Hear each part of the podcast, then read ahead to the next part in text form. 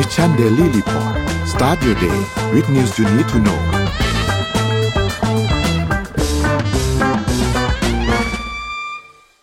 สวัสดีครับยินดีต้อนรับเข้าสู่ Mission Daily Report ประจำวันที่4มกราคม2566นะครับวันนี้คุณอยู่กับเรา2คนตอน 7:00 น. ถึง 8:00 น. เช้า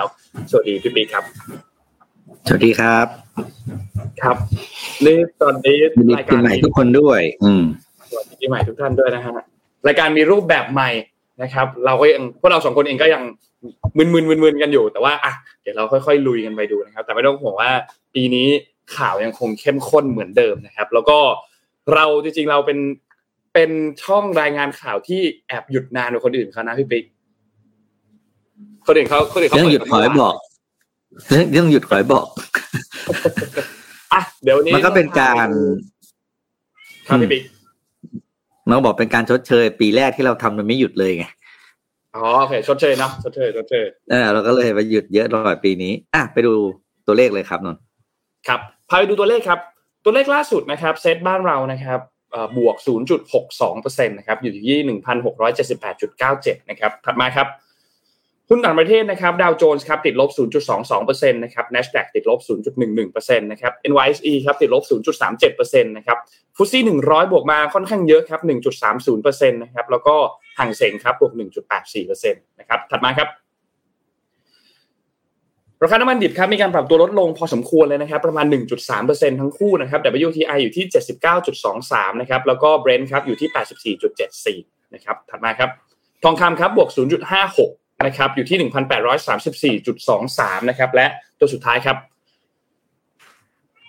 Cryptocurrency ครับ Bitcoin ครับอยู่ที่ประมาณ 16,700 นะครับ Ethereum อยู่ประมาณ 1,200 นะครับ Binance ครั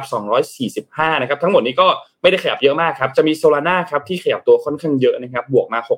า 6.52% นะครับอยู่ที่ 11.84 นะครับแล้วก็ Bitcoin อยู่ที่ 1.69 นะครับก็ประมาณนี้นะครับนี่เป็นอัปเดตตัวเลขทั้งหมดนะครับพี่ปิ๊กมีสแตทด้วยใช่มั้ยครับพี่วันนี้มีสแตทมาฝาก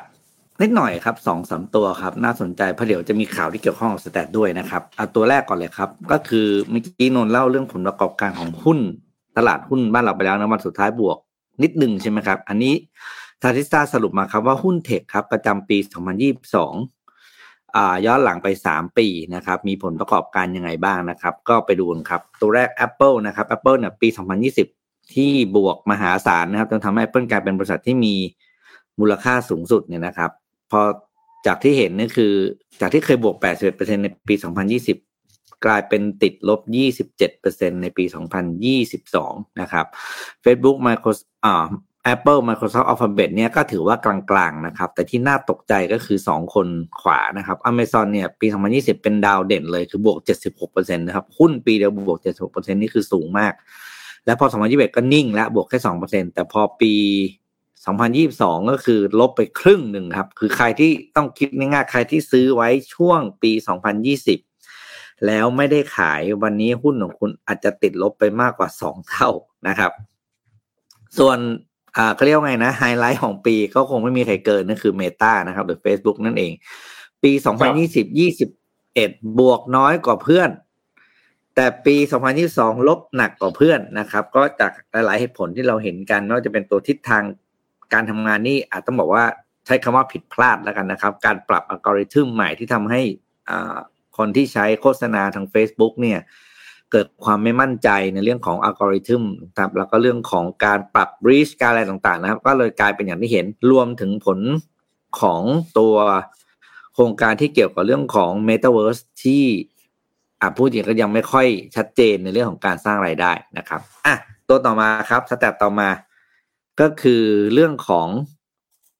เรากำลังจะคุยกันต่อในเรื่องของนักท่องเที่ยวจีนที่จะออกสู่ตลาดโลกนะครับอันนี้ก็เป็นการคาดการณ์ครับว่าพอนักท่องเที่ยวจีนออกมาเนี่ยสู่ตลาดโลกแล้วเนี่ยจะมีรายได้กลับเข้ามาสู่ธุรกิจอุตสาหกรรมท่องเที่ยวในโลกเท่าไหร่นะครับย้อนกลับไปปี2018นะครับไชน่าคือ Big Spender ของภาคการท่องเที่ยวโลกนะครับก็คือเขาใช้จ่ายทั้งหมดนะครับประมาณ 275,000 ล้านเหรียญสหรัฐนะครับในปี2018 2019ลดลงนิดหน่อยแล้วก็ตั้งแต่ปีโควิดมาเราก็เห็นกันว่าโอเคหายไปหมดนะครับทีนี้ก็เลยคาดหวังว่าในปี2023เนี่ยตัวเลขนี้นะครับจะกลับไปที่เป้าหมาย จะกลับไปอยู่ที่ระดับเท่าไหร่อาจจะแตะ200 200,000 นะครับหรือ 250,000 ล้านดอลลาร์ได้หรือเปล่านั่นแปลว่าเศรษฐกิจโลกจะกลับมาดีขึ้นอย่างแน่นอนนะครับถ้ากลับมาใช้จ่ายกันอย่างเต็มที่นะครับแต่ในมุมของพี่นะก็คือหวังได้แต่อย่ามากเพราะคนจีนไม่ได้รวยเหมือนเก่านะครับแต่ไม่ได้แย่นะแต่แบบว่าไม่ได้เคยแบบเหมือนยุคเฟื่องฟูระดับปี2018แน่นอนนะครับในปีนี้นะครับแต่ปีถัดไปอาจจะดูอีกทีนึงแต่ตัวสุดท้ายเดี๋ยวจะให้นนท์เล่าต่อเลยก็คือเรื่องของที่บราซิลครับมีการเขาเรียกว่ารับตำแหน่งผู้นำประเทศคนใหม่นะครับแล้วประชาชนของเขาคาดหวังเรื่องอะไรที่จะให้ลูล่านะครับลูล่าไม่ใช่นักร้องนะครับเป็นชื่อของนักเดี๋ยวนนท์จะเล่าให้ฟังต่อนะครับไม่ใช่ลูลานะครับ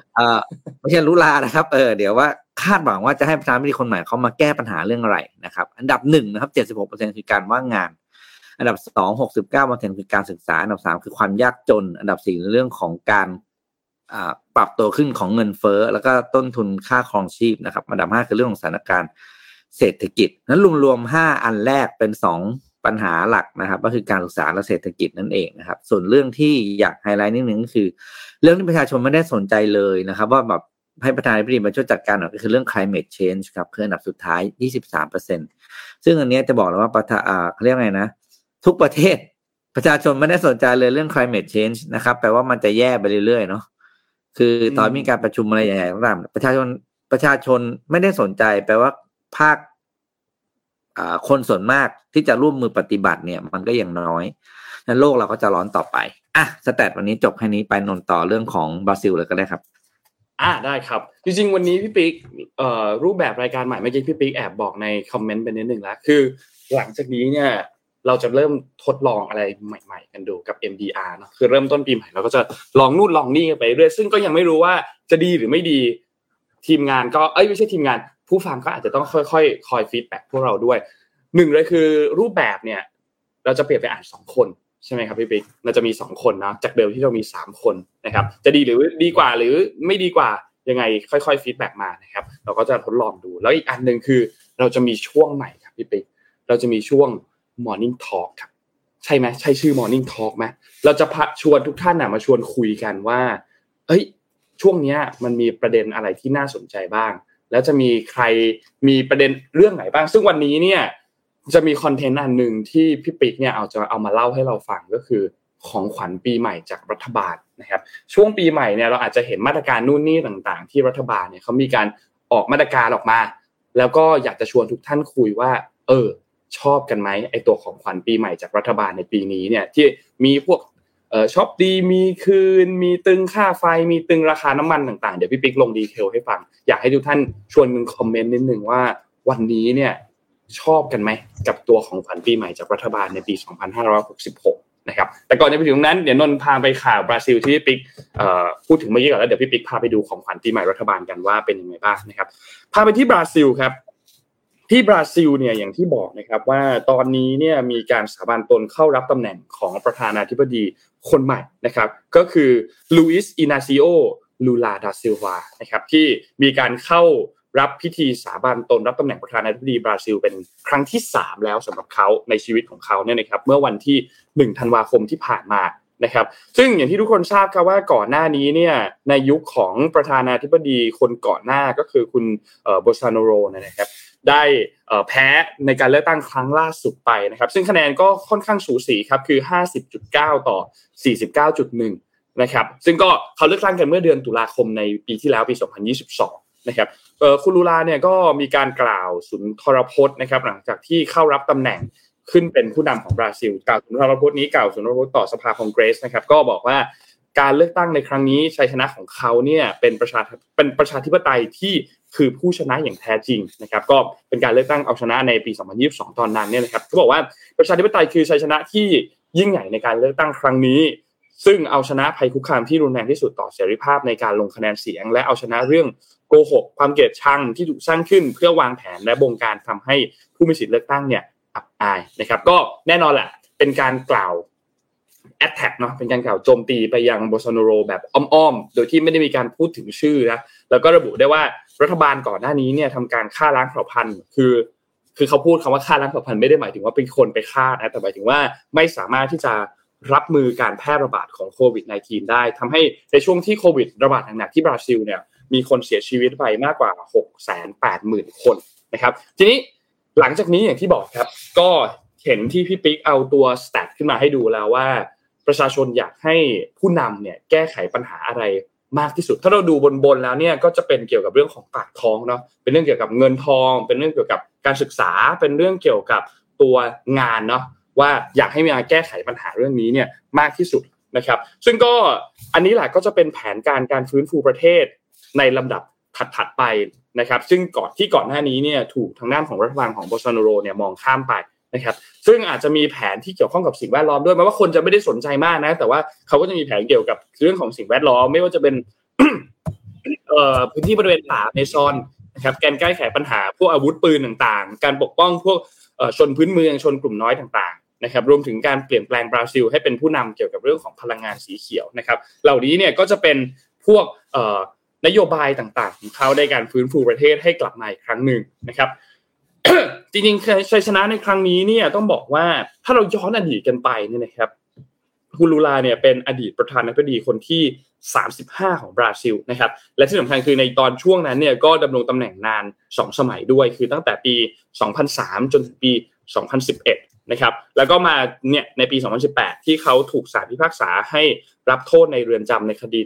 คอร์รัปชันนะครับก็จำคุกอยู่580วันแล้วหลังจากนั้นผู้พิพากษาศาลสูงสุดบราซิลก็ได้ตัดสินให้คำพิพากษาคดีคอร์รัปชันเนี่ยเป็นโมฆะเขาก็เลยลงรับสมัครเลือกตั้งอีกครั้งหนึ่งในปี2022แล้วก็ได้รับเลือกตั้งเข้ามาเป็นประธานาธิบดีอีกครั้งหนึ่งเป็นครั้งที่3ของเขานะครับหลังจากนี้ก็รอติดตามดูครับว่าภายใต้การนำของ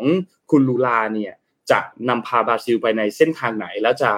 ดีขึ้นกว่าเดิมเมื่อเทียบกับยุคของโบซาโนโรไหมนะครับอันนี้เป็นอันหนึ่งที่ต้องติดตามเพราะถ้าเราพูดกันตรงๆนะ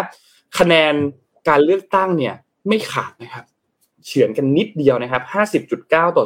49.1 เนี่ยเฉือนกันนิดเดียวนะครับก็รอดูครับว่าจะเป็นอย่างไรครับบราซิลครับหลังจากนี้คือเปอร์เซ็นต์หนึ่งนะบวกลบต่างกันนะคือเกิน1ต่ำ1นะคือใช่ครับโอ้เฉียดฉิวมากแล้ว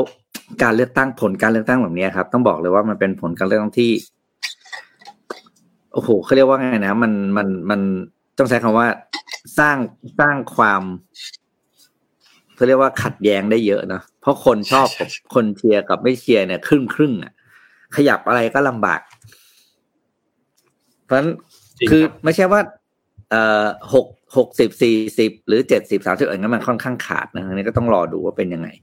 อันนี้มาดูของขวัญปีใหม่ครับที่รัฐบาลเขาประกาศให้เราแล้วเดี๋ยวจะชวนคุณผู้ชมคุยด้วยว่าชอบหรือไม่ชอบนะครับบางอันหมดอายุไปแล้วนะอันนี้ก็จะหมดอายุไปแล้วของขวัญมันจบไปแล้วก็จะอาจจะข้ามไปนะครับจะคุยเฉพาะอันที่ยังเหลืออยู่แล้วกันอ่ะมาครับเราต้องดูตรงไหนเนี่ยอ๋อดูจากสตรีมมิ่งใช่ไหมอันแรกเลยนะครับก็คือโครงการช็อปดีมีคืนนะครับก็คือการไปซื้อของตั้งแต่วันที่1ถึง16ก็15กุมภาพันธ์นะครับ1มกราคม15กุมภาพันธ์ได้นำมูลค่าการซื้อได้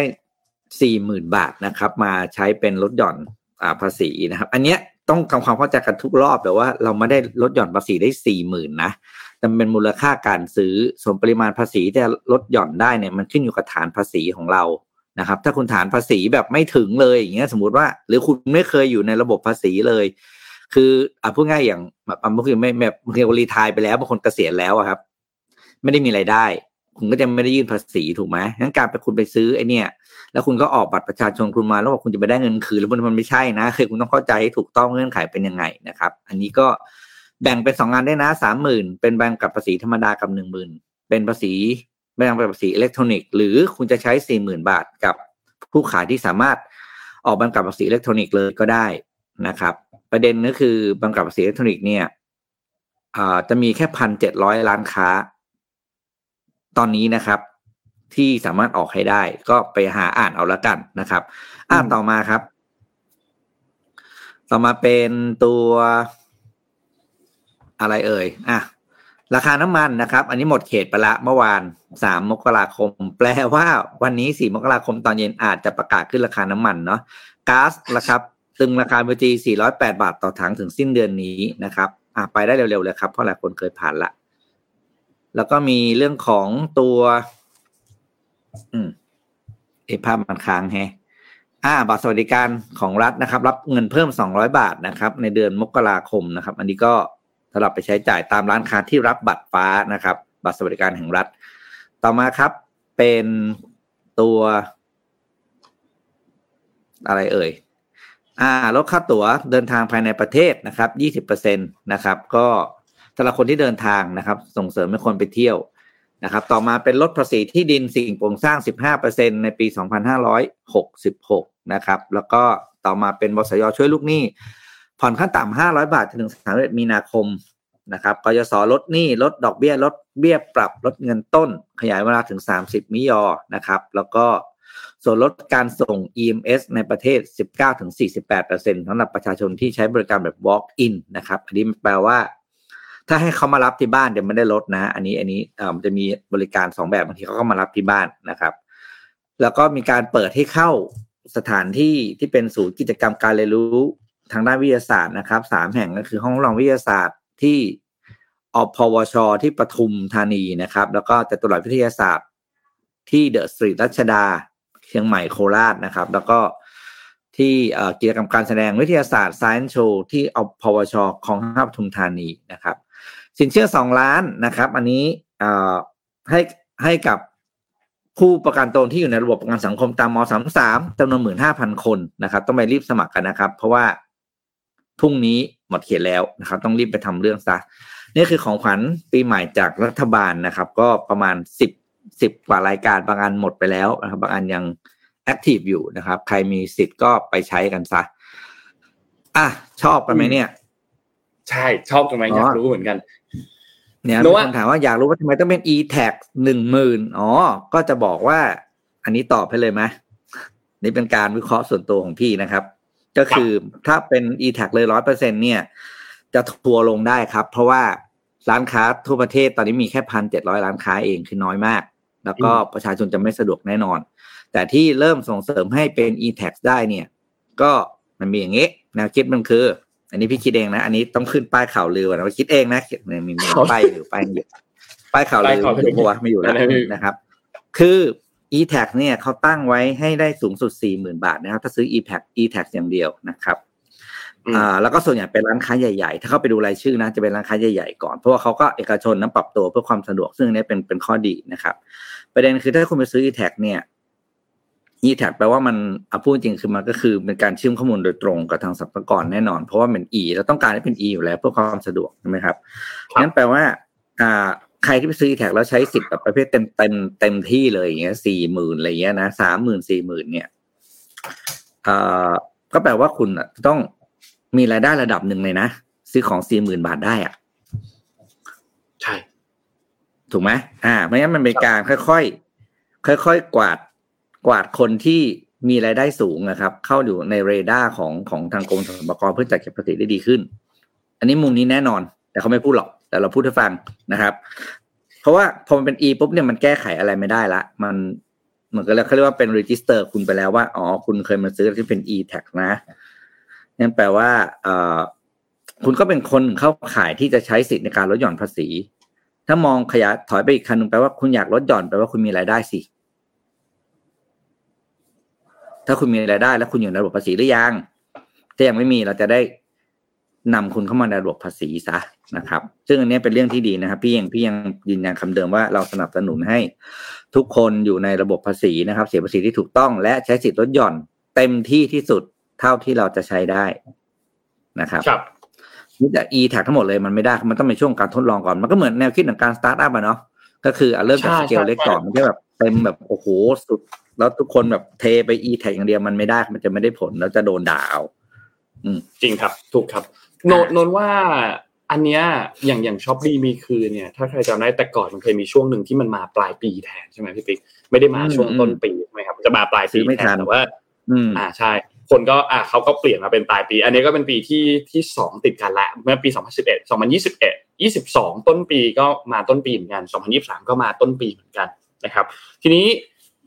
ถ้าใครที่คิดว่าเราเสียภาษีอยู่แล้วอ่ะนึกว่าลดหย่อน 40,000 บาท Max เนี่ยก็เป็นอีกอันหนึ่งที่ช่วยได้เยอะเหมือนกันและที่สำคัญคือมันได้ทุกอย่างนะครับท่านไปกินอาหารเดินเข้าร้านอาหารสมมติท่านเดินเข้าร้านอาหารในห้างสักร้านนึงก็ขอใบกำกับภาษีได้นะครับสามารถเอามาลดหย่อนได้หรือว่าไปเติมน้ำมันรอบนี้เติมน้ำมันลดหย่อนภาษีได้เติมน้ำมันก็ออกใบกำกับภาษีได้เหมือนกันนะครับเพราะฉะนั้นพยายามออกให้หมดนะครับอย่างที่บ้านนนเนี่ยเขาก็คุยกันว่าอ่ะคนไหนมีรายได้แล้วไม่มีรายได้คุณตาคุณยายไม่มีรายได้แล้วถ้าไปซื้อของก็ให้ออกใบกำกับภาษีในชื่อคนนั้นคนนี้อะไรเงี้ยนว่าพวกนี้ก็เป็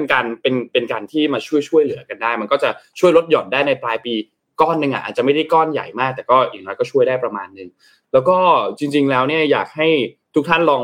กางรายได้ดูครับว่าลองคาดการณ์ดูซิว่าปีนี้เนี่ยท่านน่าจะมีรายได้ประมาณเท่าไหร่จะเป็นพนักงานออฟฟิศก็อาจจะง่ายหน่อยท่านก็กางรายได้คูณ12ไปเลยประมาณโบนัสนิดนึงว่าน่าจะปีที่แล้วได้โบนัสประมาณเท่าไหร่ก็ลองประมาณเฉลี่ยคร่าวๆดูลองกางรายได้ดูครับว่าท่านจะต้องเสียภาษีทั้งปีอ่ะเท่าไหร่แล้วลองดูเลยว่ามันมีค่าลดหย่อนอะไรบ้างท่านจะซื้อกองทุนเพื่อการลดหย่อนภาษี SSF มั้ย IMF มั้ยหรือว่าท่านจะใช้ตัวสิทธิ์ช็อปดีมีคืนหรือว่าท่านจะมีประกันสุขภาพมีประกันชีวิตมีอะไรบ้างลองวางแผนภาษีดูครับมันจะทำให้ท่านไม่ปวดหัวช่วงปลายปีเพราะว่าถ้าค่อยๆวางแผนมาเรื่อยๆเนี่ยมันจะใช้ชีวิตง่ายขึ้นครับแล้วมันก็ต้องไม่ต้องมาปวดหัวว่าโอ๊ยจบปีแล้วยังไม่ได้วางแผนภาษีเลยปีหน้าต้องเสียภาษีก้อนโตเลยแต่ยังไม่ได้วางแผนภาษีอะไรเลยเนี่ยมันก็จะไปปวดหัวช่วงปลายปีแล้วบางทีปลายปีเราอาจจะไม่ได้มีเงินก้อนโบนัสอาจจะยังไม่ได้จ่ายมาอะไรอย่างเงี้ยท่านก็อาจจะมีโอกาสที่น้อยลงในการวางแผนภาษีเพราะฉะนั้นก็ค่อยๆวางแผนดูครับในทุกๆช่วงต้นปีเนี่ยนะว่าเป็นช่วงจุดเริ่มต้นที่ดีเลยในการวางแผนทางการเงินในการวางแผนภาษีในปีนั้นๆนะครับก็ฝากเอาไว้นะครับจะได้ใช้ชีวิตทางการเงินได้อย่างมีความสุขกันมากขึ้นนะครับนนพามาดูข่าวถัดไปครับพี่ปิ๊กนนพาไปดูที่ยุโรปนิดนึงครับที่ยุโรปเนี่ยมีหลายเรื่องเลยแต่ว่าเรื่องที่เป็นไฮไลท์ในช่วงสัปดาห์ที่ผ่านมาคงหนีไม่พ้นเรื่องของโครเอเชียไม่ได้อยู่ในเอเชียนะครับโครเอเชียอยู่ในยุโรปนะครับโครเอเชียเนี่ยล่าสุดเนี่ยนะครับมีการประกาศเข้า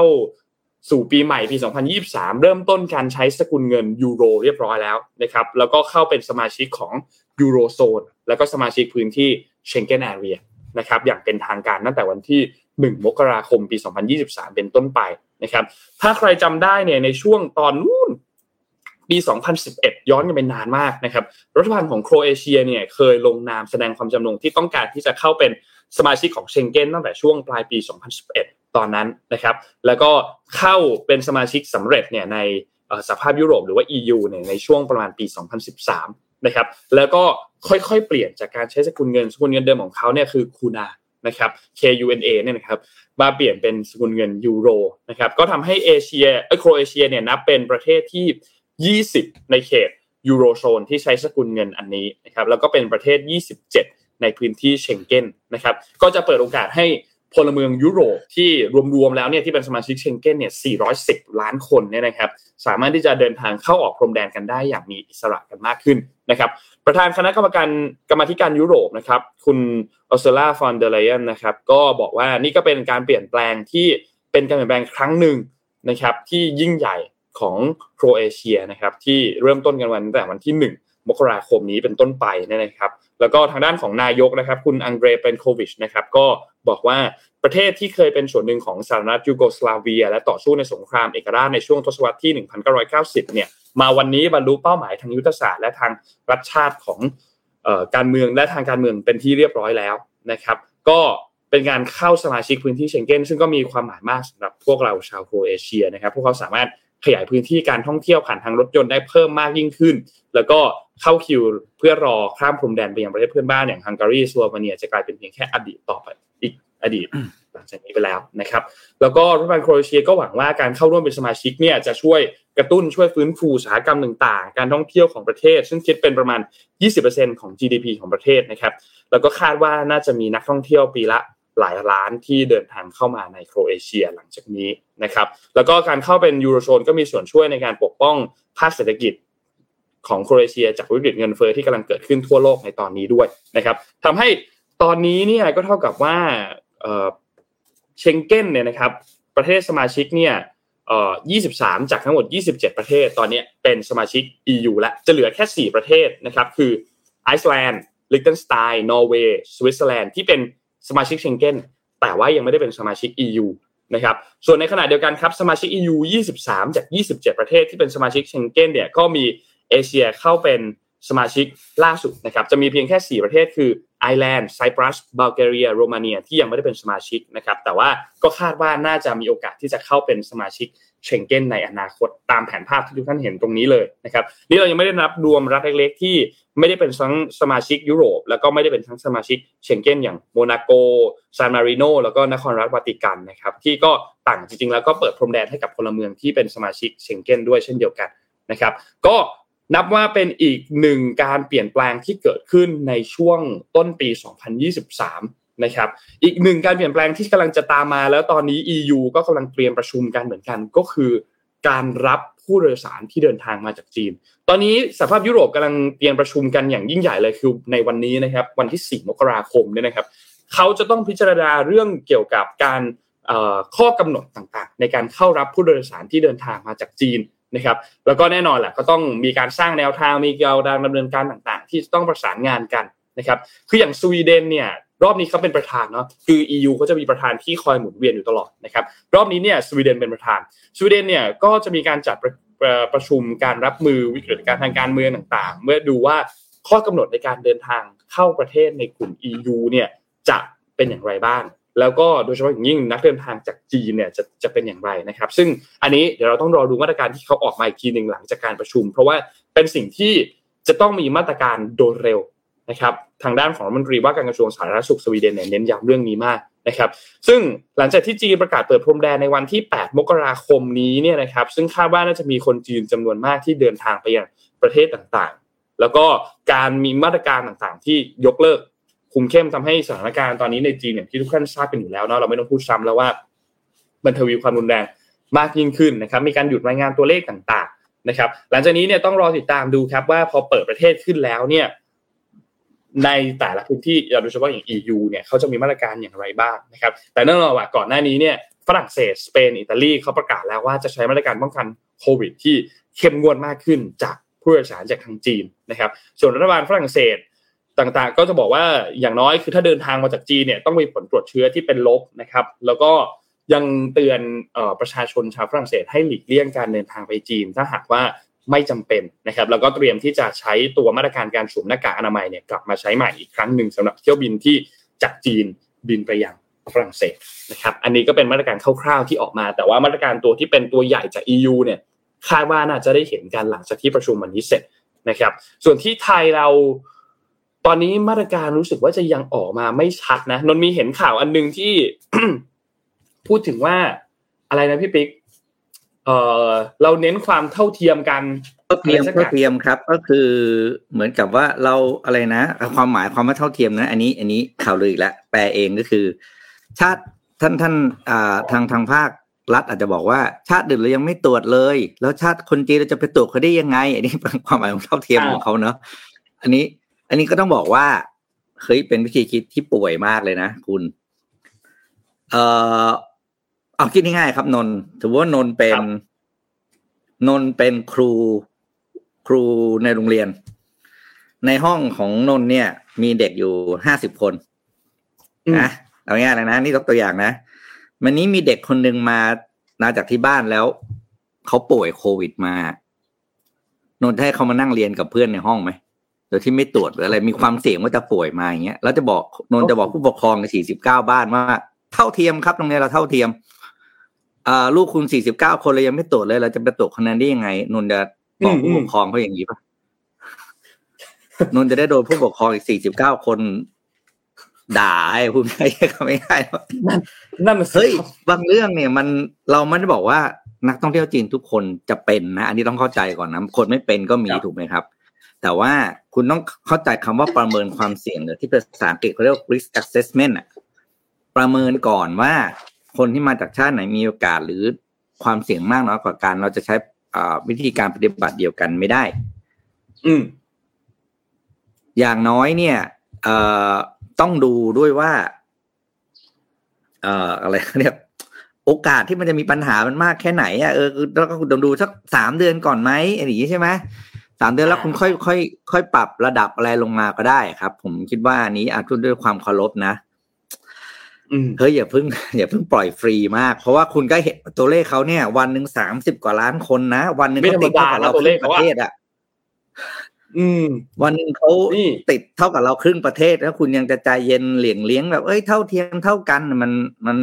ไม่ดีมั้งแม้ว่าเราเข้าใจนะเราต้องการนักท่องเที่ยวจีนเข้ามาเพื่อ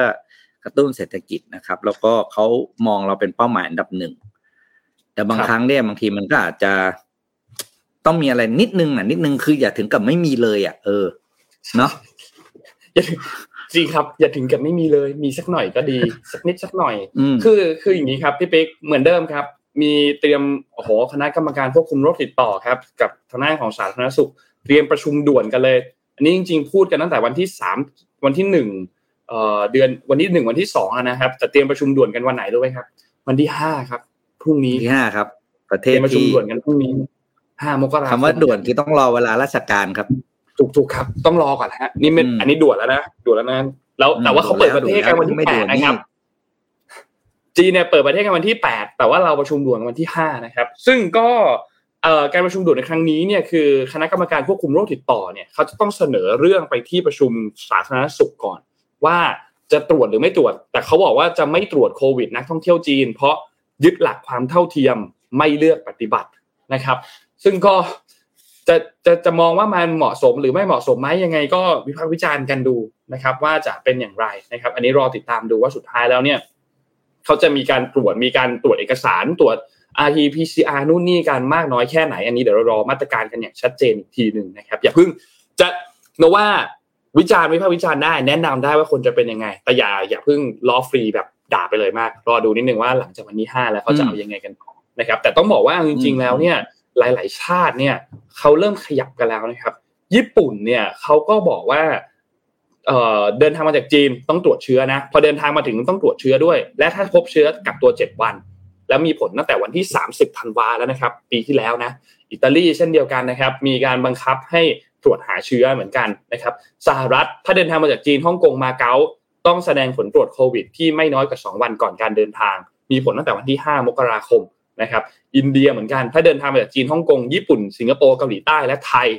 ต้องมีผลตรวจโควิดนะครับภายใน72ชั่วโมงก่อนการเดินทางมีผลตั้งแต่วันที่1มกราคมเกาหลีใต้นะครับบังคับนักท่องเที่ยวจีนต้องตรวจ RT-PCR ก่อนบิน48ชั่วโมงหรือถ้าเป็น ATK ต้องภายใน24ชั่วโมงแล้วบินมาถึงที่เกาหลีแล้วเนี่ยต้องตรวจ RT-PCR อีกรอบนึงด้วยที่สนามบินนะครับส่วนไทยครับเตรียมหามาตรการครับวันที่5มกราคมนี้ตอน 10:00 นนะครับรอดูว่าที่ทำเนียบรัฐบาลจะว่าอย่างไรนะครับก็ประมาณนี้ครับรอดูครับคือสิ่งที่กลัวคือจะทันไหมอ่ะคือเขาคำว่าทันไหมคือกว่าจะประชุมวันที่5กว่าจะออกมาก็เลยได้มติข้อสรุปเสร็จปุ๊บทำหนังสือเวียนแจ้งลงนามด่วนที่สุดปั๊มส่งอะไรนะส่งอะไรนะเขาเรียกส่งหนังสือเวียนใช่ไหมหนังสือเวียนเป็ดปุ๊บแจ้งเรื่องกันนี่วันที่5นี่คือวันพรุ่งนี้ใช่ไหมวันที่5พรุ่งนี้เย็นอย่างเก่งว่าเย็นพรุ่งนี้สรุปวันที่6ร่างหนังสือพิมพ์เว้นบรรทัดหน้าให้ถูกต้องใส่เลขไทยอะไรปุ๊บติดวันศุกร์เสาร์ละติดเสาร์อาทิตย์แล้วครับสายเสร็จปุ๊บทำงานไม่ได้เนื่องจากวันหยุดราชการวันที่8เข้ามาถึงแล้วทำไงอ่ะนั่นแหละครับตามนั้นครับเอาแล้วใครก็เรื่องเอานี่ว่าครับพี่บิ๊กก่อนคำสั่งจะไปถึงเมืองปลายทางที่เป็นเขาเรียกอะไรนะที่เป็นเขาเรียกว่าเป็นที่มีตม.ก็จะมีสนามบินตรงที่เชียงใหม่หาดใหญ่อะไรพวกนี้ที่เราที่เข้ามาได้ง่ายๆอ่ะครับเขาน่าจะหลุดมาประมาณ100กว่าไฟล์แล้วครับที่เข้าประเทศมาแล้วคำสั่งถึงจะไปถึงแล้วถึงจะค่อยคิดกันต่อว่าเอ้าเฮ้ยมีคำสั่งมาอย่างนี้เราจะทำยังไงนะขั้นตอนที่1ทำไงตอนที่10พอดีครับไม่ต้องประกาศกันนะครับจบเขาใช่เข้ามาเต็มที่แล้วโอ้ยครับปวดหัวครับเรื่องนี้อ๋อแล้วอีกเรื่องนึงคืออย่าลืมนะใครที่ยังไม่ได้ฉีดวัคซีนหรือว่าฉีดวัคซีนเข็มล่าสุดมานานแล้ว 4-5 เดือน6เดือนแล้วเนี่ยไปบูสเตอร์เข็มกระตุ้นสักหน่อยก็ดีนะครับอันนี้ก็เป็นหนึ่งในคำแนะนำนะก็ลองเข้าไปปรึกษาหมอเข้าไปปรึกษาแพทย์ที่โรงพยาบาลดูก็ได้นะครับว่าควรจะต้องฉีดเข็มกระตุ้นไหมหรือไม่ควรหรือยังไม่ต้องฉีดอะไรเงี้ยก็ลองไปปรึกษาแพทย์ผมคิดว่าถ้าเป็นไปได้ก่อนที่นักท่องเที่ยวจีนจะเดินทางมาฉีดวัคซีนสักหน่อยกระตุ้นภูมิกันอีกสักทีนึงก็ดีเหมือนกันนะครับรอดูลองไปปรึกษาแพทย์ดู ผมชอบคอมเมนต์นี้มากถ้าคิดเช่นนี้ทุกประเทศไม่ต้องขอวีซ่ามาไทยก็ได้ครับเน้นเท่าเทียมไม่จะขอจะเท่าเทียมต่างชาติอ่ะเอาเท่าเทียมให้คนไทยก่อนไหมจะไปห่วงเท่าเทียมต่างชาติเอาอื่นแค่พี่ปิ๊กมันมี Twitter ทวีตเขาทวีตมาจนจำไม่ได้แล้วว่าใครทวีตแต่ทวีตมาแสบมากเลยคือไอ้เรื่องที่ควรจะต้องเท่าเทียมเนี่ยไม่เท่าเทียมไอ้เรื่องที่ไม่ควรจะเท่าเทียมเนี่ยดันยกเรื่องเท่าเทียมมาพูดกันน่าจะเป็นคุณแขกคำพกามั้งที่ทวีตเรื่องเนี้ยไม่แน่ใจนะแต่ว่าทวีตเรื่องนี้แล้วก็เนาะก็จริงเรื่องที่ควรจะต้องเท่าเทียมเนี่ยไม่เท่าเทียมนะยังไงเขามีวิธีคิดที่แปลกๆอ่ะรอดูผลนะครับรอดูผลแล้วก็การภาษาเขาเรียก deploy ใช่ไหมการกระจายนโยบายเราไปสู่ภาคปฏิบัติว่าจะทันรับมือกับมหากรรมนักท่องเที่ยวจีนที่จะมาเที่ยวบ้านเราหรือเปล่าเพราะเราเป็น destination อันดับหนึ่งนะครับที่เขาจะมาเที่ยวกันครับนะครับทุกผลวิจัยบอกเลยว่าทุกผลการสำรวจคือไทยแลนด์นี่คือเป้าหมายการท่องเที่ยวอันดับหนึ่งของท่องเที่ยวชาวจีนกัน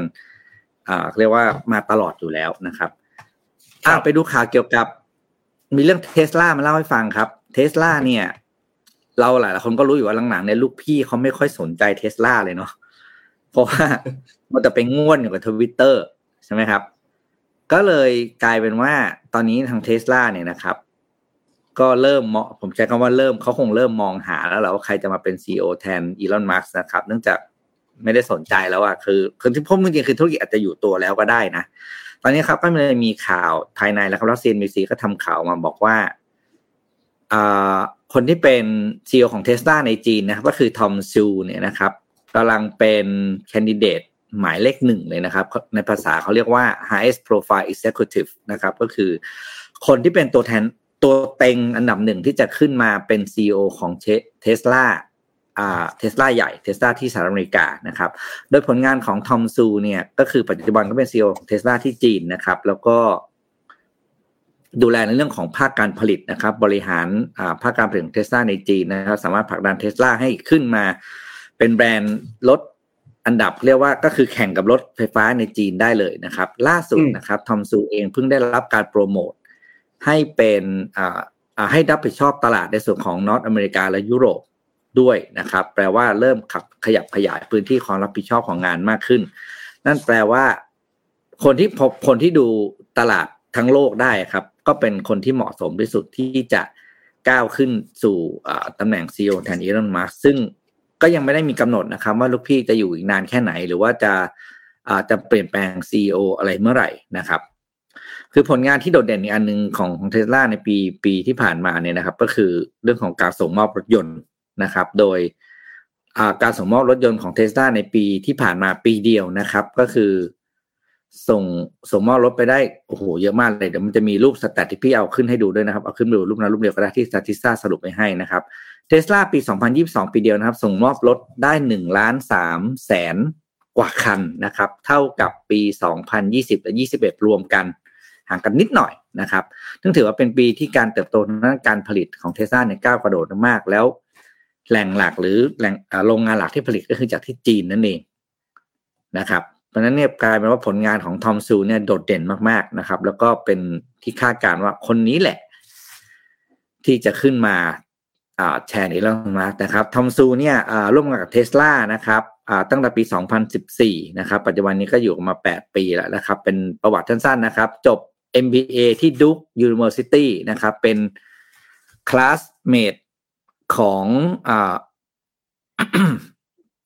เขาเรียกว่าเป็นรุ่นแล้วได้รับเรียกรางวัลประเภทเกียรตินิยมด้วยนะครับถือว่าเป็นคนที่เรียนเก่งคนหนึ่งเลยทีเดียวนะครับแล้วก็มีประสบการณ์ทำงานผ่านในจีนแอฟริกาในต่างๆหลายๆทวีปทั่วโลกมาแล้วอ่ะรอดูครับว่าคนนี้จะขึ้นมาแทนลูกพี่หรือเปล่าเพราะว่าลูกพี่ก็บันๆก็อยู่ใน Twitter นะครับไม่ทำงานทำการอย่างอื่นเลยอ่ะรอดูครับรอดูว่าเป็นยังไงก็ไม่รู้เหมือนกันนะพี่ปิ๊กนะว่าอีลอนเขาจะยังไงต่ออันนี้ไม่รู้เหมือนกัน เราพามาดูข่าวถัดมาครับไปดูข้อมูลจาก SCB CIO นิดนึงครับที่น่าสนใจวันนี้มีมุมมองเศรษฐกิจและก็แนวโน้มการลงทุนในปีนี้แหละ2023นะครับจาก3กองทุนระดับโลกที่เป็นพันธมิตรของ SCB เอามาฝากทุกท่านกันนะครับคือจำงาน SCB CIO Forum 2023ได้ใช่ไหมครับคือมีบริษัท3กองทุนระดับโลกเนี่ยนะครับSchroder Julius Baer แล้วก็ BlackRock เนี่ยนะครับที่เป็นกองทุนระดับโลกเนี่ยนะครับเขาก็มีการพูดถึงเศรษฐกิจปี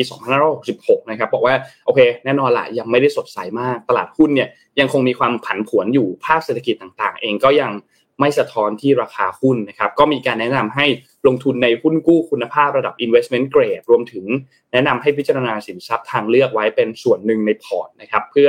ป้องกันเงินเฟ้อส่วนถ้าจะลงทุนในหุ้นเนี่ยก็ให้เน้นกลุ่มที่ทำผลงานได้ดีในช่วงเศรษฐกิจถดถอยนะครับยกตัวอย่างเช่นอาจจะเป็นกลุ่มสุขภาพโดยเฉพาะกลุ่มยากลุ่มเครื่องมือแพทย์กลุ่มพลังงานกลุ่มสถาบันทางการเงินนะครับโดยมองว่าหุ้นเนี่ยยังคงเป็นสินทรัพย์หลักสำหรับการลงทุนในระยะยาวแล้วก็ให้เน้นกลุ่มการลงทุนที่ยั่งยืนกลุ่ม next generation นะครับเช่นพวกพลังงานสะอาดเมืองแห่งอนาคตไลฟ์สไตล์คนรุ่นใหม่ต่างๆนะครับคุณรุ่งโรจน์นะครับซึ่งเป็นผู้อำนวยการ investment product ธนาคารไทยพาณิชย์เนี่ยนะครับก็ได้มีการเปิดเผยว่า SCB Chief Investment Office หรือ SCB CIO เนี่ยได้เชิญพันธมิตรทางธุรกิจที่เป็น3กองทุนระดับโลกเนี่ยนะครับเข้ามาเนี่ยนะครับที่นนท์พูดถึง3ชื่อเมื่อกี้เนี่ยนะครับมาร่วมให้คำแนะนำในงานนี้ด้วยนะครับภายใต้หัวข้อเมื่อโลกหมุนไวปรับพอร์ตอย่างไรให้ปังนะครับทางด้านคุณอาทิตย์ทองเจริญนะครับ Head of Thailand Business Schroder Investment Managementก็ได้พูดถึงบอกว่าเศรษฐกิจของโลกน่าจะเติบโตได้ 1.3% นะครับซึ่งถ้าปีที่มีวิกฤตเศรษฐกิจแล้วมีโควิดระบาดออกไปเนี่ยก็ถือว่าเป็นปีที่เศรษฐกิจเติบโตน้อยที่สุดในรอบ10ปีและมีโอกาสเกิดเศรษฐกิจถดถอยในตลาดที่พัฒนาแล้วเช่นสหรัฐเช่นยุโรปส่วนตลาดเกิดใหม่อย่างที่จีนเนี่ยแม้จะไม่ถึงขนาดเกิดเศรษฐกิจถดถอยแต่ก็เติบโตช้าลงนะครับดังนั้นการจัดพอร์ตโดยรวมปี2566เนี่ยก็ยังเน้นจัดพอร์ตลงทุนแบบเชิงรับในภาวะที่เศรษฐกิจโดยรวมเนี่ยยังเติบโตช้านะครับดังนั้นเนี่ยก็เลยไม่ได้ให้น้ำหนักไปกับการลงทุนในหุ้นมากนักเนื่องจากมองว่าปัจจุบันเนี่ยนักลงทุนส่วนใหญ่ยังมีมุมมองที่บวกมากเกินไปนะครับส่วนการลงทุนในตราสารหนี้เนี่ยเขามองว่าหุ้นกู้ที่มีเครดิตอยู่ในระดับที่ลงทุนได้หรือ investment grade เนี่ยของบริษัทที่มีฐานะทางการเงินดีและมีผลการดำเนินงานที่ยังไปต่อได้ในช่วงวิกฤตเนี่ยก็ยังเป็นกลุ่มที่น่าสนใจเพราะว่าราคาปรับตัวลงมาเยอะมากในปีนี้นะครับแล้วก็ในปีนี้คือปีที่แล้วนะ2022นะครับแล้วก็ให้ผลตอบแทนในระดับที่พอใจโดยไม่จำเป็นต้องไปลงทุนในตราสารหนี้ที่มีความเสี่ยงสูงนะครับส่วนธีมการลงทุนที่น่าสนใจเนี่ยคือธีมที่เป็นแบบนี้ครับคือเราก่อนหน้านี้เราคุ้นเคยกันในเรื่องดอกเบี้ยต่ำเงินเฟ้อต่ำใช่ไหมครับหลังจากนี้ไม่มีละ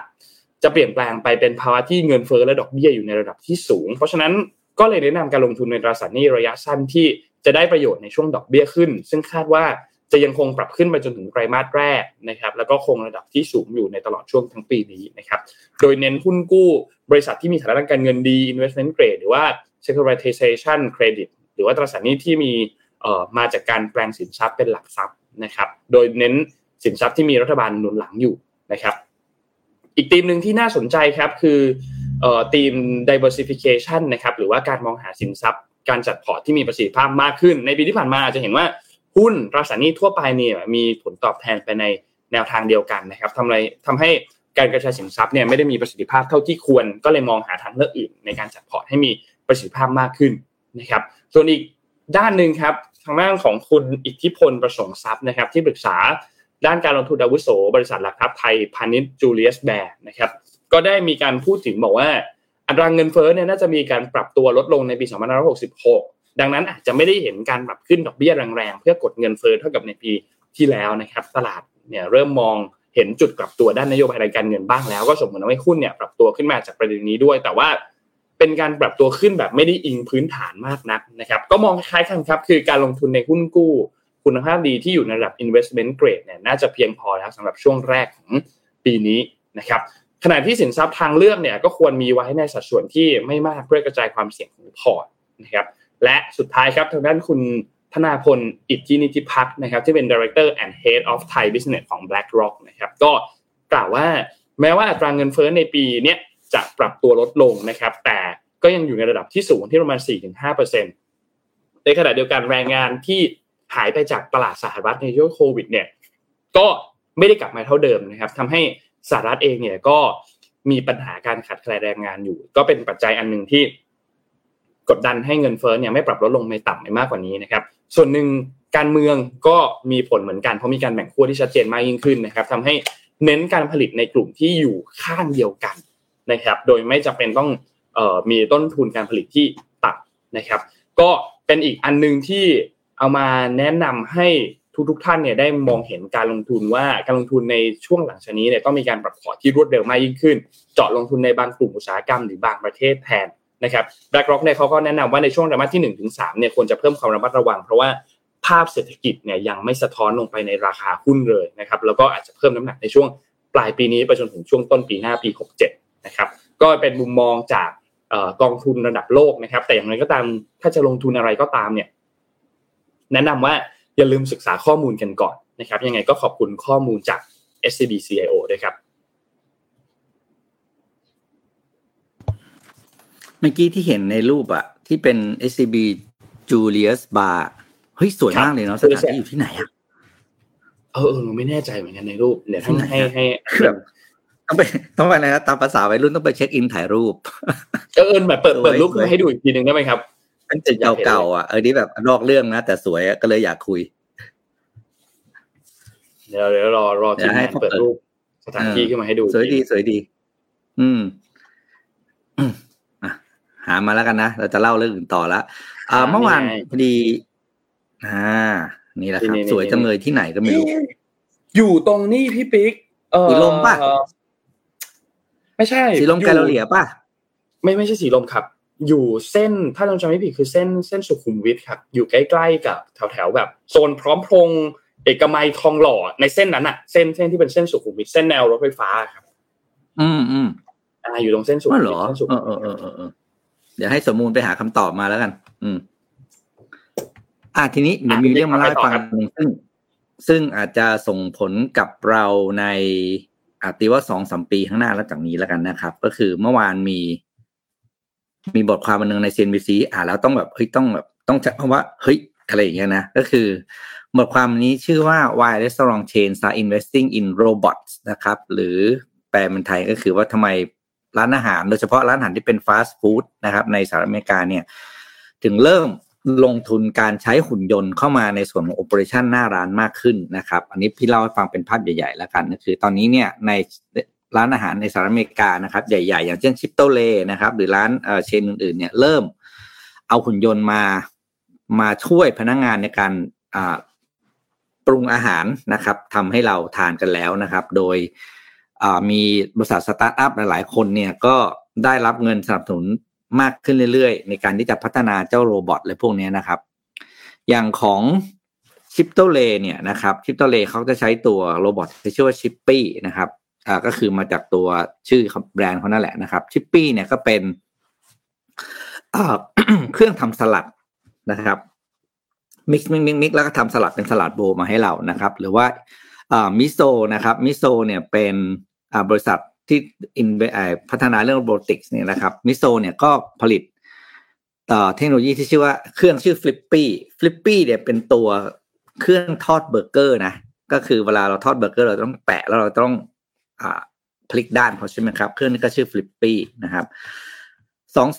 2บริษัทนี้เขาได้เงินปีถึงปีเป็น100 ล้านเหรียญนะครับในการพัฒนานะครับโดยสิ่งที่บทความนี้สรุปก็คือว่าร้านอาหารเริ่มลงทุนกับการใช้เครื่องพวกนี้มากขึ้นเนี่ยโดยประเด็นหลักนะก็คือไม่ได้บอกว่าจะมาแทนคนนะครับแต่เพื่อมาเพิ่มประสิทธิภาพในการผลิตแล้วก็ต้นทุนในการใช้ตัวโรบอทเดี๋ยวนี้เนี่ยปัจจุบันมันไม่ได้แพงเหมือนตอนแรกๆเมื่อสัก2ปีก่อนที่มันออกมาแล้วนะครับโดยปัจจุบัน2เครื่องนี้ไม่ว่าจะเป็นเจ้า Chippy หรือ Flippy เนี่ยนะครับค่าเช่าต่อเดือนต่อเครื่องนะครับ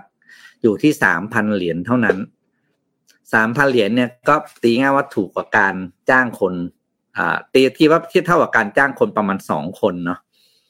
แต่ว่าประสิทธิภาพการทำงานเนี่ยดีและเร็วกว่าคนนะครับมากมายนะครับโดยเฉพาะร้านที่มีเซอร์วิสเอายาวๆนะครับร้านที่มีพวกเปิด24ชั่วโมงคือต้องเข้าใจก่อนว่าในสหรัฐอเมริกาเนี่ยร้านฟาสต์ฟู้ดที่อยู่บนไฮเวย์ที่เป็นเส้นหลักๆเนี่ยจะเปิด24ชั่วโมงนะครับเพราะฉะนั้นเนี่ยกลายเป็นว่า เขาก็ต้องมีพนักงานยืนกะดึกและที่การจ้างกะดึกมันแพงมันมีค่าแบบไนท์ชิฟอะไรพวกนี้นะครับเพราะนั้นเนี่ยตัวนี้จะเข้ามาแทนเรื่องพวกนี้นะครับเป็นนี่เป็นสิ่งหนึ่งที่น่าสนใจมากนะครับว่าไอ้เจ้าเทคโนโลยีพวกนี้เนี่ยมันวันนึงมันจะแผ่ขยายไปยังทวีปอื่นๆทั่วโลกหรือเปล่าโดยเฉพาะในประเทศที่ประชาชนไม่ค่อยอยากทำงานภาคบริการอย่างร้านอาหารนะครับเพราะว่าพูดจริงคือมันเป็นงานที่เหนื่อยมากนะครับอย่างใครที่เข้าศูนย์การค้าในวันที่ 31/1 ที่ผ่านมาจะเห็นว่าโอ้โหร้านอาหารคนเยอะมากแล้วมันเหนื่อยจริงๆนะครับก็แบบนี่แหละเป็นทางเลือกทางหนึ่งนะครับนี่ประเด็นก็คือภายใน 3-5 ปีนี้เนี่ยเขาคาดการณ์กันว่าตัวเจ้าหุ่นยนต์พวกนี้ครับโรบอทพวกนี้จะค่อยๆขยายไปแล้วก็เข้าไปแทนที่นะครับไม่ใช่ไปแทนที่ไปเพิ่มไปช่วยแล้วกันช่วยแรกจะเป็นการช่วยในการเพิ่มฟังก์ชันในการให้บริการร้านค้าก่อนนะครับแต่จะคือผู้ประกอบการที่เขาทดลองอยู่นะไม่ว่าจะเป็นตัวชิปตัวเรียนเขาบอกเลยว่าเขาไม่ได้เอาหุ่นยนต์เข้ามาแทนนะแต่เอามาช่วยแต่แน่นอนคืออีกมุมนึงก็คือเขาก็จะไม่จำเป็นจะต้องจ้างคนเพิ่มละเพราะคนที่มีอยู่เนี่ยแล้วก็แมทช์กับโอเปอเรชั่นที่มีเจ้าหุ่นยนต์มาช่วยเนี่ยมันทำให้การสวิตของเขาดีขึ้นนะครับแล้วก็พอไม่ต้องจ้างงานเพิ่มเลยเพราะงานการดึกเนี่ยมันช่วยให้เขาประหยัดค่าใช้จ่ายในการจ้าง kitchen labor ได้ถึงประมาณ 19-22%นะครับน่าสนใจนะครับก็ว่าต่อไปเนี่ยเทคโนโลยีจะเข้ามาในบ้านเราเมื่อไหร่เพื่อเชื่อว่าเข้าแน่ๆบอกเลยว่าไม่รอดแต่ว่าเท่าไหร่เมื่อไหร่เท่านั้นเองนะครับครับน่าสนใจอันนี้รอดูคือตอนนี้เอาจริงๆก็เริ่มเห็นเยอะแล้วนะพี่ปิ๊กที่แบบใช้เทคโนโลยีเข้ามาใช้กับร้านอาหารกับอะไรก็เริ่มเห็นเยอะขึ้นเรื่อยๆในไทยเองมีบางร้านที่เป็นอย่างชงกาแฟอะไรอย่างเงี้ยก็ใช้โรบอท 100% เลยเราไม่ได้นับพวกตู้กดนะไม่ได้นับตู้อย่างเต่าบินอะไรอย่างเงี้ยนะแต่ว่าเป็นร้านค้าแล้วเนี่ยก็มีนะที่แบบใช้หุ่นยนต์ 100% นะว่ามันก็ค่อยๆปรับตัวกันพอสมควรเหมือนกันแล้วคิดดูว่าอีกหลังจากเนี้ย4ปี5ปี10ปีเนี่ยมันก็จะเปลี่ยนไปเป็นแบบเนี้ยค่อนข้างเยอะนะครับเพราะว่าพวกร้านอาหารที่เริ่มเปิดใหม่ๆเนี่ยเขาก็จะอันเนี้ยจะมาเป็นหนึ่งในแฟกเตอร์เลยว่าถ้าคุณมีเงินลงทุนก้อนนึงเนี่ยคุณจะจ้างคนหรือคุณจะลงทุนในระบบเครื่องพวกนี้เนี่ยอันนี้ก็เป็นเรื่องที่น่าคิดเหมือนกันรวมถึงพวกร้านเก่าๆที่อาจจะเปิดมานานแล้วเนี่ยแต่จะต้องมีการลงทุนกันใหม่ในเทคโนโลยีอีกทีนึงเนี่ยก็มีความเป็นไปได้ว่าจะเปลี่ยนไปอันนี้เหมือนกันเพราะว่ามันอยู่ในแพลนของพวกเขาแน่ๆนะครับพี่ปิ๊กเรื่องสุดท้ายครับพี่เราต้องชวนคุยเรื่องนี้กันหน่อยน้องคิดว่าพลาดไม่ได้33ล้านเปลี่ยนป้ายต้องคุยกันหน่อยมั้ยครับพี่โอ้เรื่องนี้เหรอต้องสักหน่อยเอานี่เอาพี่ฝาก2เรื่องก็พออ่ะฝาก2เรื่องไม่มากไปกว่านี้เดี๋ยวนนท์จะฝากอะไรนนท์ก็บวกเอาอีกทีแล้วนะเรื่องแรกนะครับก็คือราคากลางราคากลางเขาบอกคือเขามีแถลงการออกมายาวเหยียดนะพี่อ่านจากเพจคุณสรยุทธเมื่อเช้าแล้วบอกมีโอ้โหทางเค้าเรียกการรถไฟใช่มั้ยคือหน่วยงานจำชื่อไม่ได้ต้นสังกัดเนี่ยออกมาแถลงยาวเหยียดเลยนะว่าไอ้ที่มาของ33ล้านมันมาจากอะไรต้องมีการโอ้โหเรียกว่าโอ้โหยิ่งกว่าแถลงการเลือกตั้งอีกอ่ะยาวขนาดนั้นนะครับทีนี้ก็เพื่อต้องการที่จะพิสูจน์ว่าที่มาที่ไปของตัวเลขนี้มีความชอบธรรมนะโปร่งใสนะอะไรอย่างเงี้ยนะครับอ่ะไม่เป็นไรในมุมเขาแต่ในมุมพี่ที่พี่อยากจะฝากก็คือพี่อยากฝากแฟนๆรายการแล้วนะครับเอาไว้แฟนรายการถ้าใครรู้จักบริษัททำป้ายครับช่วยอ่านสเปคที่การรถไฟเขาแถลงเมื่อกี้ครับแล้วตีราคามาให้ดูหน่อยแล้วโพสต์ลงเน็ตเลยว่าสเปคที่เขาพูดเนี่ยมีเหล็กมีซ่อนไฟอลูมิเนียมขัดเงาสูงกี่เมตรกี่เซนอะไรพวกเนี้ยนะช่วยทำราคาออกมาให้ดูหน่อยครับว่ามันเหมาะสมกับราคากลางที่เขาตั้งหรือเปล่าให้คุณใส่เขาเรียกว่า safety condition สูงสุดนะเช่นต้องมีนั่งร้านกี่ชั้น safety ให้กับพนักงานในทุกอย่างที่เขาใส่มาทั้งหมดอ่ะคุณผมฝากแฟนๆรายการใครทำบริษัทป้ายเนี่ยช่วยทำให้ดูหน่อยว่าราคากลางที่การรถไฟกล่าวอ้างมาว่าเนี่ยใช้ราคากลางแล้วเนี่ยมัน make sense แล้วมันต่างแค่ไหนเรื่องแบบนี้เราต้องไม่ยอมครับเราต้องอย่าเป็นแค่รับฟังแล้วก็จบๆกันไปเราต้องพิสูจน์ให้ได้ความจริงต้องถึงที่สุดนี่คือข้อที่หนึ่งที่ผมอยากฝากแฟนรายการนะครับที่ทำธุรกิจนี้ผมไม่ทำผมทำไม่ได้ผมไม่มีความรู้เพราะฉะนั้นเนี่ยผมถึงต้องฝากแฟนรายการใครมีเพื่อนทำเอาแล้วโพสต์มาเยอะๆแล้วเดี๋ยวส่งไปให้พี่หนุ่มกันชัยส่งไปให้คุณประยุทธ์ เอาให้เต็มที่อันนั้นคือข้อที่1นะครับครับก็คือแปลว่าคือเปลี่ยนแล้วเข้าใจว่าต้องเปลี่ยนนะแต่ว่าอ่ะเราไม่ว่ากันแต่ว่าราคาต้องได้ข้อ2ก็คือเรื่องของการเปลี่ยนชื่อครับอันนี้เราเข้าใจว่าการทำสถานีก่อสร้างหรือสิ่งอะไรใหญ่ๆมันต้องมีชื่อที่เป็นมันเป็นมันเป็นความเป็นวัฒนธรรมเราคือต้องมีชื่อที่เป็นชื่อมงคลซึ่งเราเข้าใจขอเชื่อพระราชทานเนี่ยเราเข้าใจได้อยู่แล้วประเด็นคำถามคือทำไมไม่คิดก่อนตั้งแต่แรกตั้งชื่อดังนั้นเมื่อคุณจะต้องรู้อยู่แล้วครับว่าเดี๋ยวจะต้องมีการตั้งชื่อเพื่อเป็นอะไรต่างๆซึ่งเราเข้าใจเนอะเพื่อแบบนี้เนี่ยแล้วทำไมการรถไฟไม่ทำแต่แรกครับแล้วคุณก็ทำป้ายครั้งเดียวเนาะเพราะว่าเรื่องพวกนี้ไม่ใช่อยู่ปุบปับไม่น่าจะปุบปับคิดเนาะเฮ้ยเรามาเปลี่ยนชื่อเถอะเฮ้ยไม่ใช่ชื่อส่วนตัวนะชื่อส่วนตัวคุณจะเดินไปเปลี่ยนเมื่อไหร่ก็ได้ถูกป่ะคุณจะเปลี่ยนกี่สิบครั้งก็ได้เพราะชื่อเนี่ยบางทีมันก็ยาวไปถึงการที่คุณต้องมองให้ไกลกว่านิดนึงต่างชาติต้องใช้เขาต้องเข้าใจเขาต้องอะไรอย่างนี้ทุกทีเนาะครับเพราะฉะนั้นฝาก2เรื่องครับ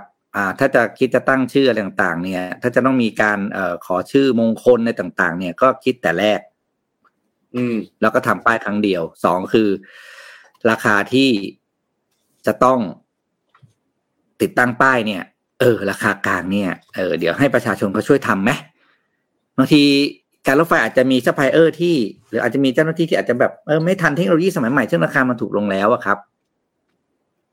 นะเดี๋ยวภาคประชาชนช่วยครับคือใช่ครับเพราะสุดท้ายคือไม่ใช่เงินส่วนตัวคุณนะการรถไฟไม่ใช่เงินคุณนะครับมันคือเงินของประชาชนนะนั่นแหละคือเรื่องนี้เนี่ยโนว่าพอเราไปเปิดเอกสารดูเนี่ยเมื่อวานนี้โปรดิวเซอร์ก็ส่งเอกสารอันนึงมาให้เลยว่าเอกสารของการรถไฟเนี่ยที่มีการทำตัวป้ายชื่อเนี่ย24ตัวภาษาไทยภาษาอังกฤษ31ตัวโลโก้อีก1ตัวเนี่ยเฉลี่ยเนี่ยตัวอักษรตัวละประมาณ 600,000 บาทนะครับค่าป้ายเนี่ยนะครับซึ่งก็พอเราไปดูเอกสารที่มีการเผยแพร่ตัวเอกสาร2ฉบับที่ไม่ว่าจะเป็นตัวเอกสารที่ทางรฟท.เนี่ยว่าจ้างเอกชนให้เปลี่ยนชื่อป้ายสถานีกลางบางซื่อเป็นสถานีกลางกรุงเทพอภิวัตน์คือตั้งงบไว้ตั้งแต่แรกเนี่ยคือ34ล้านบาทถ้วนนะครับเป็นการจัดซื้อจัดจ้างด้วยวิธีเฉพาะเจาะจงตามพรบจัดซื้อจัดจ้างปี60ง่ายๆก็คือเลือกมาเลยว่าใครได้งานนะครับเลขที่โครงการตามนี้ประกาศผู้ชนะโครงการเนี่ยว่าใครเป็นผู้ชนะเนี่ยตั้งแต่วันที่28ธันวาคมปีที่แล้วปี65นะครับแล้วก็วงเงินสัญญาเนี่ยคือ 33,169,726.39 บาทนะครับเป็นการจัดซื้อจัดทำป้ายที่เราเห็นเนี่ยสูง3เมตรกว้าง 2.6 เมตรหนา40เซนติเมตรจำนวน24ตัวแล้วก็ภาษาอังกฤษเนี่ยสูง 2.1 เมตรกว้าง 2.2 เมตรหนา50เซนติเมตร31ตัวแล้วก็มีโลโก้อีก1ตัวเนี่ยนะครับซึ่งก็พอเราเข้าไปดูในเนื้องานแล้วเนี่ยเราก็คือถ้าเราไปดูในเรื่องเอกสารเนี่ยนะครับก็ต้องก็เอกสารก็ชี้แจงมาชัดเจนว่าข้อมูลเป็นยังไงงบประมาณเป็นเท่าไหร่เฉลี่ยแล้วเนี่ยตกอยู่ที่ประมาณตัวละ 589,000 นะครับต่อ1ตัวอักษรเนี่ยนะครับซึ่งก็ถือว่าพอสมควรนะไม่น้อยเหมือนกันนะครับแล้วก็ทางด้านของการรถไฟเองก็ออกมาชี้แจงว่าดำเนินการทุกอย่างเนี่ยตามระเบียบอย่างเคร่งครัดจ้างแบบเฉพาะเจาะจงเพราะว่ามีความเร่งด่วนก็เลยต้องจ้างแบบเฉพาะเจาะจงที่นนท์พูดถึงเมื่อกี้นี้ก็คือจิ้มมาเลยว่าให้เจ้านี้เป็นคนทำเพราะว่าเร่งด่วนซึ่งก็ไม่แน่ใจว่ามันคือถ้ามันอย่างที่พี่ปิ๊กพูดอะถ้ามันเร่งด่วนจริงๆอะไม่มีการคุยกันมาก่อนเลยหรออยู่ดีๆก็เฮ้ยพี่ปิ๊กป้ายนี้ไม่ดีเลยอ่ะชื่อนี้ไม่เวิร์คเลยอ่ะอยากเปลี่ยนเนอะสัปดาห์หน้าเปลี่ยนเลยเอาแบบด่วนๆเลยสัปดาห์หน้าเปลี่ยนเลยวันที่28คุยเลยไปขอเงินมาเลยทำงบทำหนังสือเรียบร้อยเลยไม่จะประมูลให้เอามาเป็นแบบบิดดิ้งโอ้ไม่บิดดิ้งแล้วเร่งด่วนมากต้องเฉพาะเจาะจงจิ้มเลยเอาเจ้าเนี้ยทำเร็วอย่างเงี้ยหรอแล้วเกือบ34ล้านอย่างเงี้ยหรอนนท์ว่ามันก็แปลกๆเหมือนกันนิดนึงนะไม่รู้เหมือนกันว่ายังไงแต่ก็คือต่อให้อย่าว่าแต่34ล้านเล่นโนน3ล้านพี่ยังว่าไม่ถูกอ่ะวิธีการทำงานแบบนี้ใช่แล้วสุดท้ายนนเห็นใน Facebook มีคนโพสต์สุดท้ายก็จะเกิดเหตุการณ์แบบนี้ครับว่าเอ้ยไอ้สถานีกลางกรุงเทพอภิวัตน์นี่มันคืออะไรนะแล้วคงก็จะบอกนี่ไงส ถานีกลางบางซื่อไงสถานีกลางบางซื่ออ๋อสถานีบางซื่อสุดท้ายก็จะเกิดอะไรประมาณเนี้ยแล้วก็อะไรนะเขาเรียกเหมือนกับพูดจริงอ่ะอย่างทางด่วนเนี่ยเราก็งงบางทีนะทางด่วนอุตราภิมุขอะไรเราก็จำไม่ได้นะบางทีเราก็แบบตรงมันคือทางด่วนไปไหนคือไปไหนอะไรเงี้ยก็จะเป็นชื่อที่จำยากคืออะไรที่เป็นชื่อตามหลักแบรนดิ้งนะการใช้งานที่ถูกต้องคือชื่อที่จำง่ายอ่ะแค่นี้จริงๆนะแล้วเราบอกเราอยากจะเป็น destination ของให้ชาวต่างชาติมาอยู่มาอะไรอย่างเงี้ยนะแล้วก็โอ้นี่จะพลาดได้ยังไงคนนี้ต้องมาอยู่แล้วพี่โทมัสบอกว่าชื่อสถานีเนี่ยเพิ่งจะได้พระราชทานมาเมื่อเดือนกันยายนแต่ว่าสถานีเนี่ยเปิดใช้มาตั้งแต่ปี64แล้วเลยต้องเปลี่ยนชื่อเป็นการเร่งด่วนแบบเฉพาะเจาะจงในช่วงปลายปี2565ที่ผ่านมาที่เราเห็นนะครับก็เมื่อวานนี้เนี่ยสุดท้ายตอนที่เขาแถลงเนี่ยทางการรถไฟเองเขาก็แถลงบอกว่าเขาก็บอกว่าขอให้มั่นใจว่าโครงการจัดทำป้ายชื่อสถานีกลางกรุงเทพอภิวัตน์และก็ตราสัญลักษณ์ของการรถไฟฟ้าแห่งประเทศไทยในครั้งนี้เนี่ยดำเนินการเพื่อประโยชน์ของรัฐและประชาชนเป็นสำคัญอีกทั้งยังถูกต้องตามระเบียบขั้นตอนการจัดซื้อจัดจ้างภาครัฐทุกประการพร้อมได้คำนึงถึงความสวยงามความปลอดภัยความเหมาะสมต่อการเป็นศูนย์กลางระบบรางที่ดีที่สุดในประเทศและภูมิภาคต่อไปนะครับสรุปตอนนี้อ่ะถ้าเรื่องชื่ออ่ะเขาได้คำตอบแล้วต่อมาคือเรื่องราคาครับถูกต้องครับนะฝากพวกเรานะใครที่เป็นบริษัททำป้ายนะนี่อาจจะเป็นธุรกิจพลิกโอกาสพลิกชีวิตคุณเลยก็ได้นะใครที่ต้องรู้ว่าต้องทำคอนเทนต์เนี่ยคือคอนเทนต์ที่คุณต้องทำใครที่เป็นบริษัทป้ายเนี่ยนะแบบชำแหละวิเคราะห์สเปคป้ายสถานีกลางบางซื่อเป็นชื่อใหม่ราคาที่บริษัทเราเองจะทำจะเป็นราคาเท่าไหร่แล้วเราก็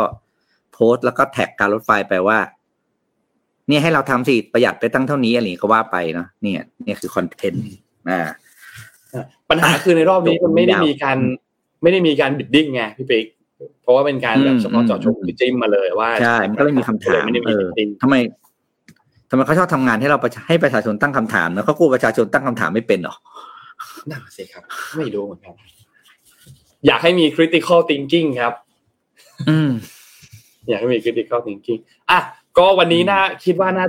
จะครบถ้วนครับก็เป็นอันพอสมควรเปิดสนทนาหาธรรมไป2รอบแบบเล็กๆนะครับก็อันนี้เป็นรูปแบบใหม่ของรายการเนาะก็เราคิดว่าเขาจะค่อยๆลองดูนะครับว่าพอเปลี่ยนมาเป็น2คนแล้วคุณผู้ฟังเป็นยังไงบ้างชอบไม่ชอบเป็นยังไงบ้างก็ค่อยๆฟีดแบคมาหาพวกเราฟีดแบคหารีพอร์เตอร์ฟีดแบคหาทีมงานนะครับจะได้มาค่อยๆปรับรูปแบบรายการกันอีกทีนึงแบตกล้องนนหมดนะฮะแต่เสียงยังอยู่จะพูดไปเรื่อยๆนะครับก็นอกจากนี้ตัวช่วง Morning Talk ตอนเช้าเนี่ยจริงๆวันนี้อาจจะยังงงๆนิดหน่อยเนาะแต่ว่าเดี๋ยวก็จะค่อยๆปรับให้มันดีขึ้นนะครับให้มันชัดเจนมากขึ้นมาชวนคุยมากขึ้นอยากจะมีอินเทอร์แอคกับผู้ฟังทุกท่านกันมากขึ้นว่าแต่ละคนคิดยังไงกันบ้างกับประเด็นที่มันเกิดขึ้นอย่างวันนี้เราพูดถึงประเด็นเกี่ยวกับของขวัญจากรัฐบาลเนาะว่าแต่ละคนชอบไม่ชอบอันไหนยังไงบ้างนะครับก็คิดว่าน่าจะมีอะไรอีกหลายอย่างที่เป็นรูปแบบใหม่ๆที่จะเกิดขึ้นในปีนี้นะครับรวมถึงเราก็หวังว่าจะมีสปอนเซอร์เข้ามาเพิ่มขึ้นด้วยนะครับแต่แน่นอนว่าวันนี้เนี่ยยังไงก็ต้องขอบคุณทางด้านSCB นะครับผู้สนับสนุนแสนใจดีของเรานะครับขอบคุณ SCB มากๆที่คอยอยู่กับพวกเรามาโดยตลอดนะครับแล้วก็คอยสนับสนุนพวกเราในทุกๆเช้าวันธรรมดาแบบนี้นะครับและขอบคุณท่านผู้ฟังทุกๆท่านด้วยนะครับที่ติดตาม Mission Daily Report นะครับในทุกๆเช้านะครับก็ขอบคุณจากทุกช่องทางเลย YouTube Facebook Clubhouse นะครับขอบคุณทุกคนมากๆนะครับและยังไงเราพบกันใหม่อีกครั้งนึงในวันพรุ่งนี้วันพฤหัสบดีนะครับวันนี้เราสามคนลาไปก่อนครับสวัสดีครับMission Daily Report Start your day with news you need to know